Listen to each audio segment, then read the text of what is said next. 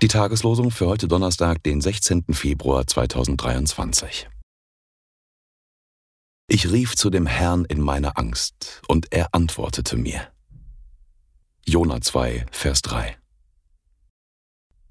Jesus spricht, auch sind die Haare auf eurem Haupt alle gezählt. Fürchtet euch nicht. Lukas 12, Vers 7. Die Losungen werden herausgegeben von der Evangelischen Brüderunität Herrnhuter Brüdergemeine.